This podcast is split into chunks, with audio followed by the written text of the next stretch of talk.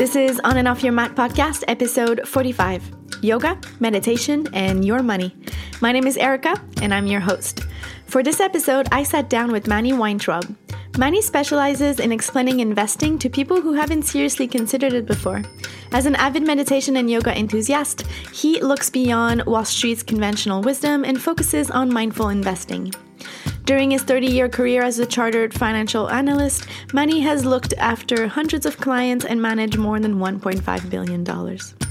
Really in line with today's episode, team, I really appreciate your financial support with this podcast. If you can, know that you can make a big difference even with a small donation to help me cover the production cost and allow me to create more episodes. If you'd like to invest in this, then please visit patreon.com slash on and off your mat and become a VIP member. As a thank you, get access to new exclusive content every month. Okay, ready? Let's get to our episode of today with Manny. Hi, Manny. Hey, Erica. Thank you so much for joining me today.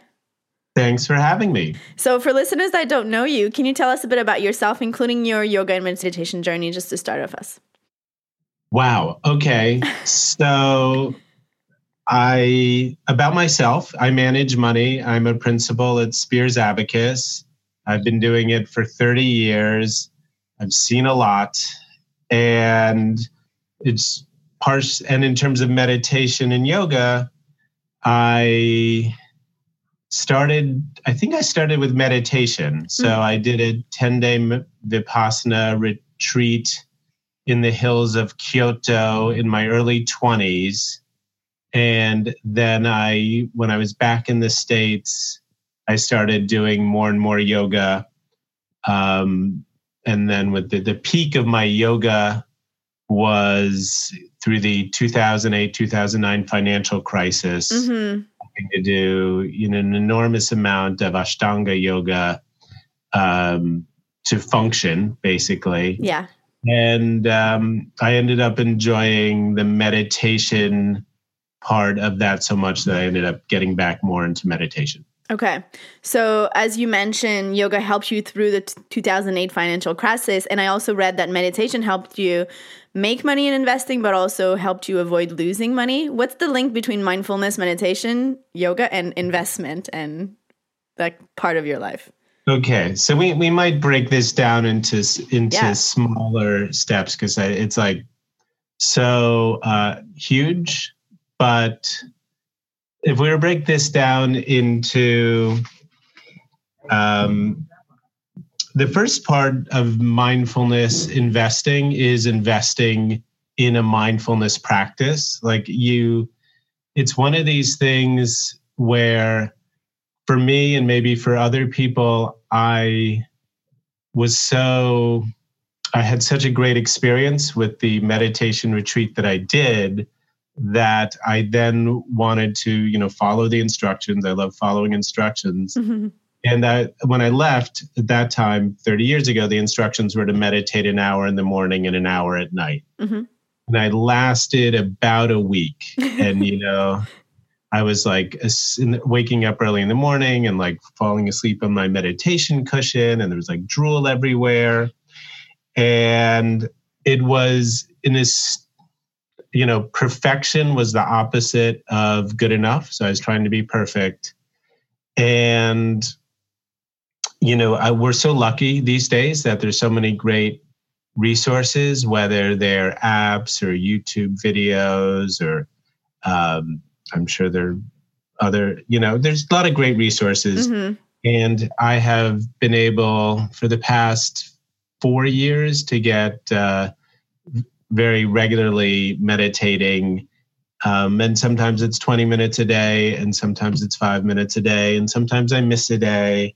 Um, you know, I've been much more forgiving to myself. So I'd say the first um, thing that's really important in investing and uh, mindfulness is to actually do a mindfulness practice, mm. and doesn't have to be very intense. Um, and then, you know, I'm, uh, and it, I think it really has to be actually a mindfulness practice. Like I love to knit. oops, and maybe I wasn't supposed to say it. Well, okay, I do. It's out of the bag. I like to knit. I make hats. Okay. Awesome. something to do with my hands. Um, but that's not it's not my meditation. That's a relaxing thing I do that um, it's so if you're doing something that you enjoy doing and it's relaxing, that's great. But don't think that that is your meditation because that's your relaxing thing mm. you enjoy doing.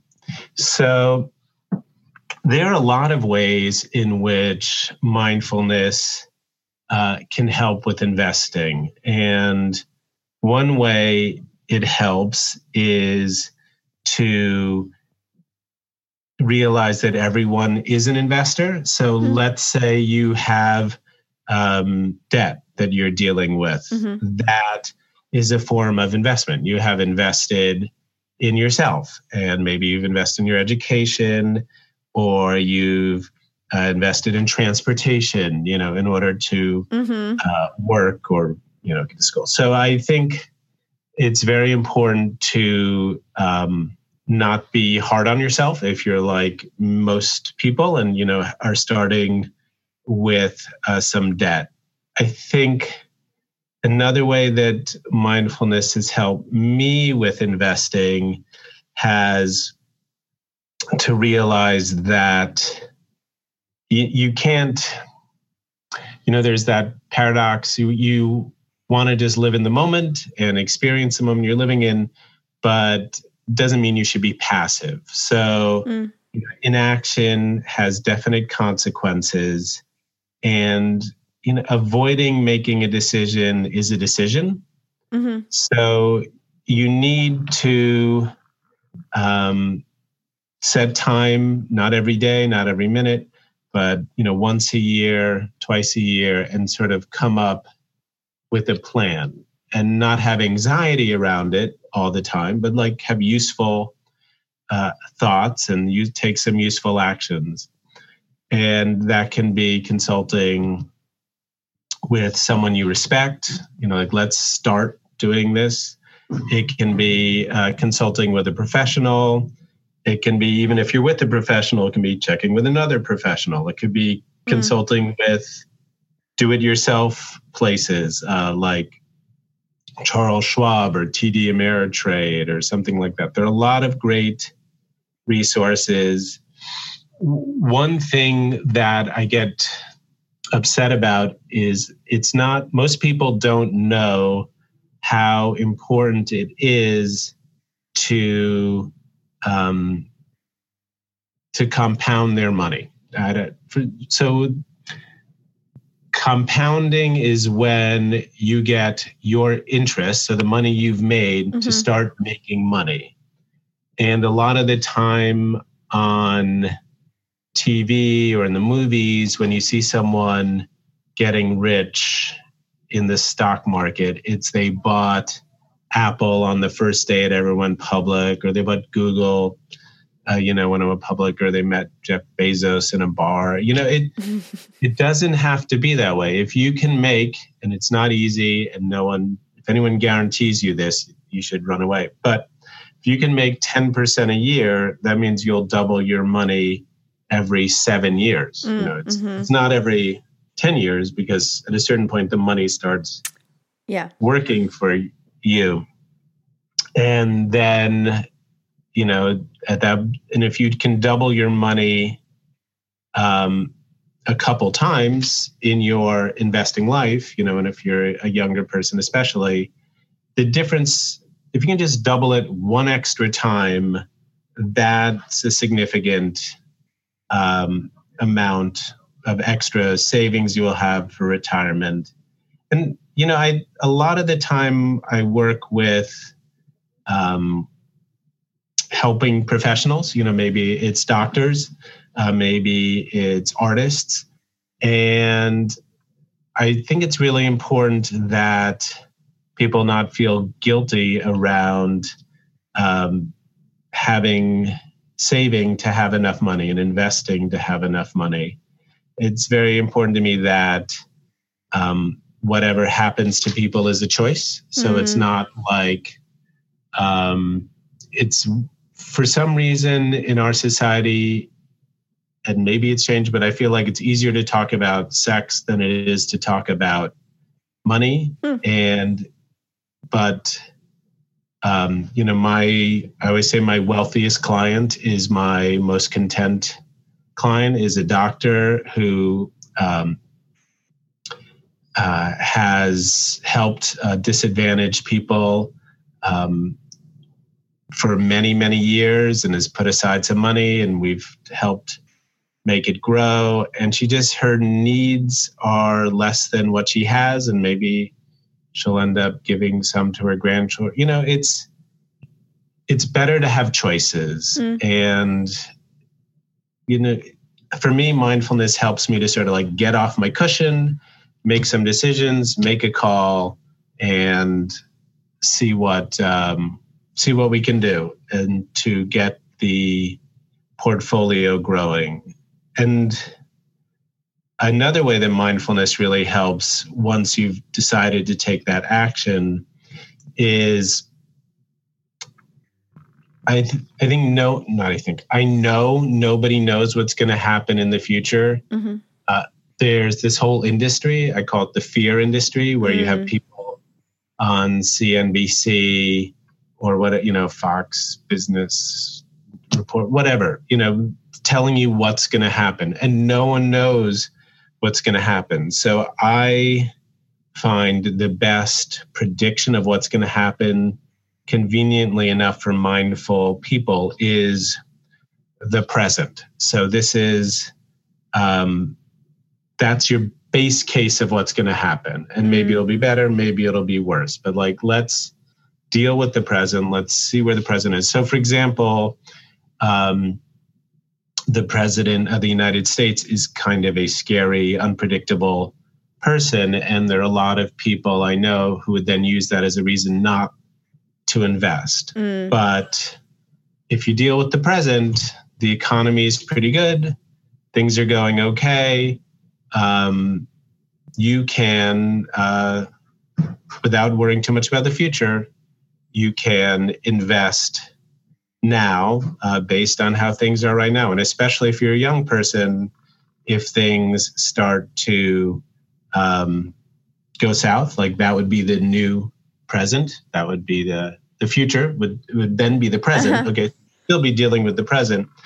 You can deal with it. Like you mm. can own a little less of the market. You can um, invest in things that would do well in a reset an economy that's not doing that well and you can get advice on how to do that you know from your friends or mm-hmm, from mm-hmm. Bob. and and then it also goes to the um the concept of not needing to be perfect like mm. let's say things are scary with a scary president that doesn't mean you should be entirely out of the market and wait for that moment to pounce in. Like you don't have to be out perfectly and then in perfectly. Mm-hmm. Just like you, know, you can adjust things a little. Like I don't know, like using a prop. Like you, if you were perfect, then like you wouldn't need to listen to a podcast about investing. You just you have money raining down on you all the time. so, would you say being anchor in the present, letting go of your desire of perfections, are really good ways to eliminate stress, anxiety, and fear around money? Yes, I would. Well said, okay. and very and much more succinctly than I put it. Uh, and also, I would say dealing, like letting know you deserve. Like, don't feel like you don't deserve to uh, do the best you can with your circumstances. Like now is a good time to. The present is a good time to take mm. action. Well, it's the only time to take action. And I heard something else um, between the lines doing anything with your money is do is better than doing nothing. Yes. Well, so doing nothing with your money is doing something with your money. Uh, you are investing in if you're putting it in the bank account, uh-huh. then you're investing it in a a contract with a bank where you can get it total liquidity, you can get it out at any time mm-hmm. and they will give you, you know, point a half a percent or something like that. Mm-hmm. And it so I'd say doing something is better than nothing. You can buy. Um, so I'm very focused on the U.S. So I don't I don't want to make so I I apologize. Uh, but I do call it the US and not America. So that's the only thing I can. So, uh, but in the US, you can buy, you know, treasury bonds, six month treasury bills yielding 1.6%. And that's much more than, you know, half a percent or nothing. So doing something is much better than doing nothing. Mm-hmm. Okay. Before we go a little bit more deeper into investment themselves or anything like that, I think we yeah. need to talk about money mindset. I know money mindset is a challenge for a lot of yoga teachers, and I think mm. they have judgment around making money and at the same time mm. living a spiritual or mindful life. Do you have any yeah. thoughts on how we can bridge both and how? we can reflect in general on money or on our stories around money and the way they impact the way we show up in our business and into the world with the impact that we can have after. For me, it's about choice. Mm. So if you, um, I don't, you know, if you raise your rates, or if you have a sliding scale, or if you um, feel strongly that your time is worth a certain amount of money, that gives you choices about what you can do with the excess money and in a lot of the times, a it's you can have a sliding. You can do what you want because it's a choice, right? You then have choices. Mm. So you can have a sliding scale. Sometimes by having people who can afford it pay more than they value the um, teaching more that you're giving them. So they'll, in fact, have a better experience.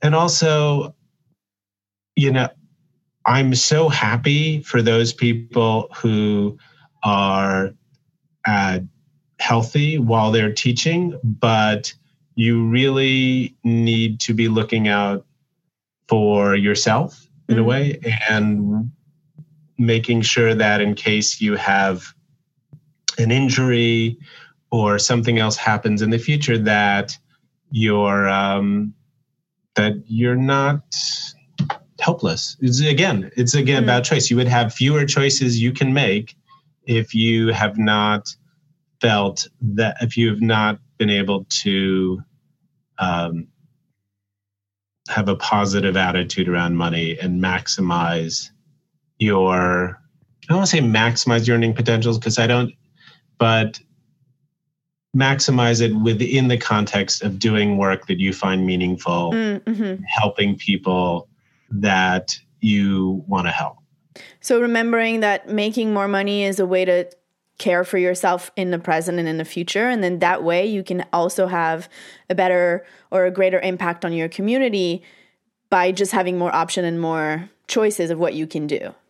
Exactly. Mm. You know, it's it's called currency because I don't know why it's called currency, but like there's an electricity, there's a flow, you know, between uh, yeah, like that energy get. exchange. Instead of seeing money maybe as a bad thing, just seeing it as that mm-hmm. energy that you can exchange yeah. between two people. And it and it's just optionality mm. more than anything else. So in that case, let's say we do want to invest. You're like, okay, mm-hmm. I'm having a little bit of extra money, and you know, what do I want to do with it? If you want to stay in line with your values how do mm-hmm. you how do you create a portfolio that stays in line with what you believe in and you don't just invest in anything that your financial advisor might point out to you right well i would i think it's important to take advice but ask questions mm, mm-hmm. so and when we say financial advisor it could be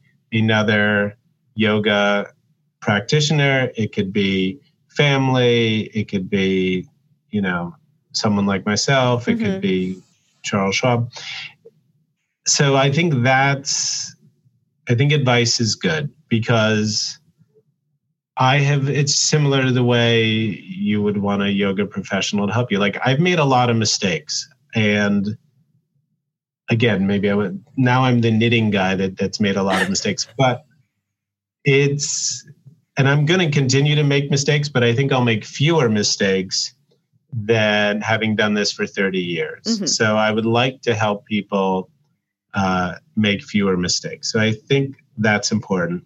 and then I think in terms of having a portfolio consistent with your values, the best way to do that is either control the individual sectors that the portfolio is in or um, the individual stocks that the portfolio is in. You know, most of for me the world and i was an anthropology major you know so we were like cultural relativists and if someone wants to in the you know brazilian rainforest shrinks heads then you know you just want to understand it from their point of view um, and i don't think they do that anymore um, but so for me the world is just a big bunch a fairly big bunch of gray. Like well you know i don't want to um, i don't want uh, healthcare costs to be so expensive but i want people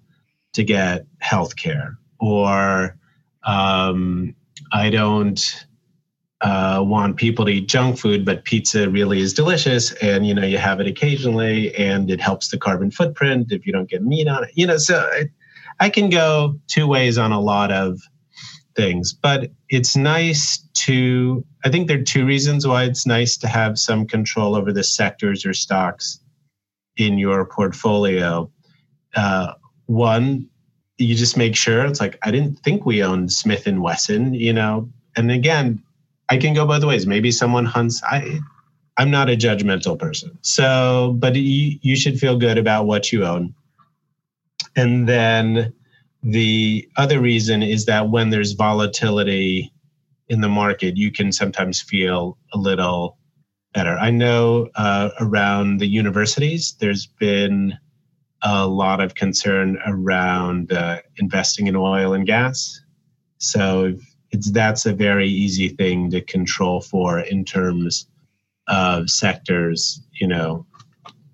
And again, it would might take a half hour phone call with an online broker. You know, it's not mm-hmm. a uh, it's not hard. Okay.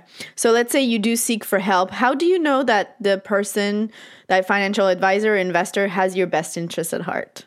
So that's a so hopefully there's someone you know okay. that you trust or you trust their advice I think second opinions are really useful. I don't know how many people actually get them. I know if you had a serious medical condition, God forbid, then you might uh, be inclined, you know, especially if you didn't like what the first person said. But your savings and your future is very important too. It's just very important much later on, you know, when the rubber hits the road. So it's definitely worth a second opinion.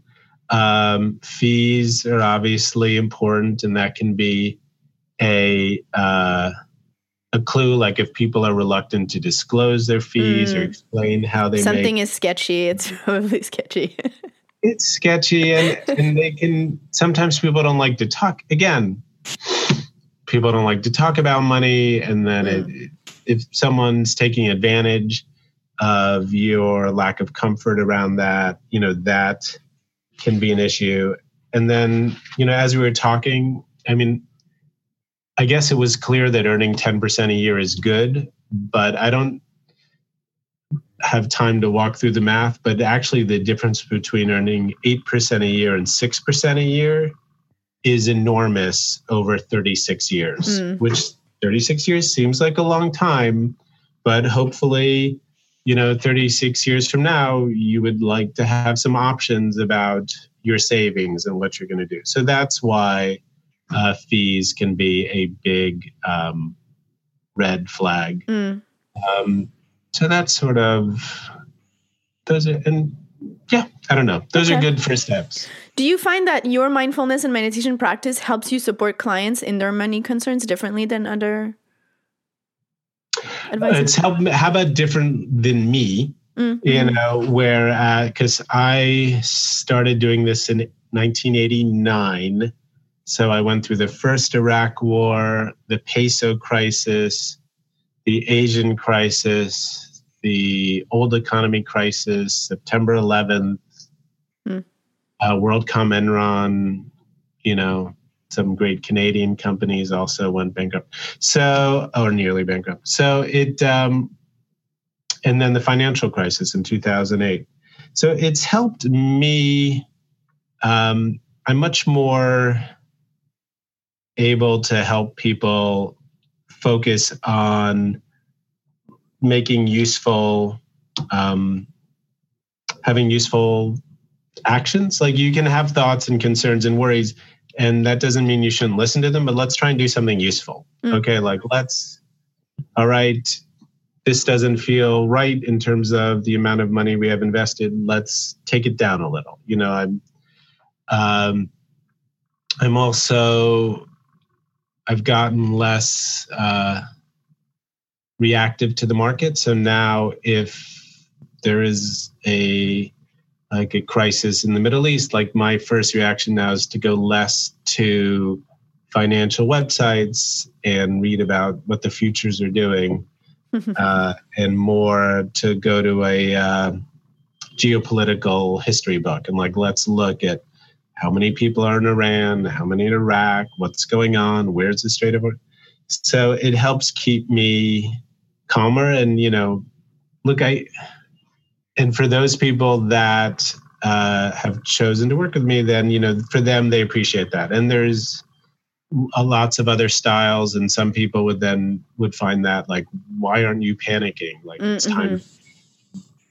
You know, panic isn't very useful. It's again, it's too all or nothing, mm-hmm. and investing should be more shades of gray. Okay. Any tips for listeners, like rules around investing? Where do they start if they have never invested before? So if you've never invested for it, generally the I'd say the first tip is that the market doesn't care about you at all. Like let's say I gave you a tip like, you know, probably the easiest thing to do to start is buy a US uh, index fund. Like, so you now have exposure or the opportunity to make money in the largest companies in the United States and then it immediately goes down. Oh, I'm not suggesting that's what's going to happen, but it's not personal. The market doesn't care mm, about you. Let's say you find, you know, a small energy drink business that, you know, just you buy it and it goes through the roof. The stock doesn't love you. You know, there, there, you shouldn't love the stock. It's not an emotional uh, situation. So I would say um, that at this point, where how low interest rates are, I would look towards equities. In general, I would look towards a little tougher. Um, I would I would look towards U.S. equities because I don't think it's a an accident that the United States has 4% of the world's population and like 24% of the world's GDP. So I think that trend is likely to continue. I would hope that we get um, a more uh, constructive immigration policy and get more people uh, into this country. And if I think of all the wonderful companies in the US that were started by uh, immigrants, recent immigrants, because we're the vast majority of people in the United States of America are immigrants, or uh, the the heads of the companies are you know are first or second generation immigrants. You know, there's a lot of uh, wealth creation mm-hmm. ability in the United States, so that's like a good place to start. Okay. So let's say you want to invest in a company or in a stock or in an equity that obviously you want high return on your investment, otherwise yes. you wouldn't invest. But you also want to have an impact that's beneficial globally or in your community or something like that. Where yeah. do you start? How do you know if what you're choosing will actually make money or if they're actually pro- profitable and they won't go out of business sure. in six months versus yeah. like, do they also have the impact you're looking for or the values you're looking to align with? So uh, you do not have to get in early. That's sort of the I, I mentioned that before, but it's a big, um, big thing I really want to take away. Mm-hmm. A, a lot, especially if you're beginning. A lot. The best way, I believe, is to look for companies that are doing well now and 10 years from now will probably be doing well. So there's an enormous amount of um, there's an enormous um, the, the population is aging, so there will continue to be an enormous need for medical care. So you know that's a great place to look. Uh, I so profitable companies are a great place to start. Uh, I think the advice you can get almost for free, like almost for nothing, from uh, online brokers, you know, is tremendous, a great resource. And then in terms of the impact people are going to make, the company is going to make, that really has to go to really creating optionality for yourself. I think, you know, you, you have to, not every business is going to be as wonderful as um, I don't know if we could pick the most wonderful business that's helped the most people. Like maybe it'd be a meditation app provider or a you know yoga studio scheduler or something like that.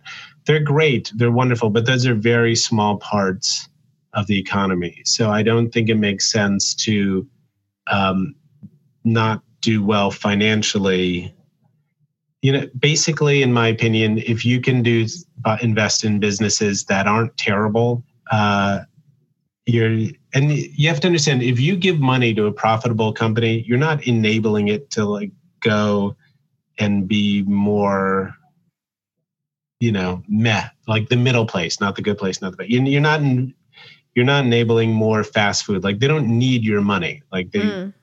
the securities are not if someone does an initial public offering, then you're they're actually getting money from you. But most of the time, the vast majority of the time, these companies are already public, and you're just providing liquidity to someone else who wants to sell their shares. Mm. So, if you can do well for yourself while not harming the world, you know, it's like the physician's oath. Like first, do no harm. So if you then you are you create optionality for yourself to a literally take care of yourself mm. you know so we all want to do a good job for the community but i also want people to have enough money for take care of medical issues and emergencies and all that so you don't want to really um, have not harmed the community but not have any money set aside for yourself and uh, the best resources would be you know the free ones online or you know through i'd say the online brokers are almost always the best place to start because they have very little overhead. Like one more client you know costs them nothing to to put on. Mm, okay. Are there some misconceptions around investing that we should mention? So i think a big misconception is that um, there was a good time to invest. Mm. Like, because I've been doing this since, because the nature of investing is for every buyer, there's a seller. Like, someone has to think that things are not, a, that it's not a good time. They want out, you get in. So, and then also you just have this nostalgia thing. And like we saw in the US presidential elections about making America great again. Like, it's always been like, good and bad, kind of a mess. Like I grew up in the 70s, you know. I watch TV shows now, um, you know, Netflix about the 70s and looks terrible and depressing and the cars are too big and it's a little smoggy. It's like, okay, it wasn't perfect, but like it was fine, you know, and I don't know, 10 years ago was okay, you know. So waiting for the perfect time to invest is a mistake. Thinking that there was ever any good old days um, is a mistake. Um, worrying too much about the current uh, year or next year or day, like looking too often mm. at your results is a mistake. Thinking you need to get in early, like there was a lot of excitement around cannabis. You know, um, you just need, you don't need to be first. You just need to be there. And that's one of the, uh, things that I've learned over the years. Mm-hmm. I wanted to come back to one thing you talked about a different crisis, and now you just mentioned again, like that fear and looking really often at how it looks and how it's moving. Mm. Any tip about taking loss or like dealing with, ooh, it's going down, or I don't know? Awesome. Best, best question. Yeah, take the loss. Just move on. Like you can, the way American tax rules, tax rules in the United States of America work, if you have a loss and you sell the security and don't buy it again for another 31 days, then it's a, a, loss. Like if you sell it today and buy it tomorrow, then it doesn't count as a loss and it's a big mess. But that's a great amount of time to, um, let's say you've invested in, uh, I don't want to pick on cannabis.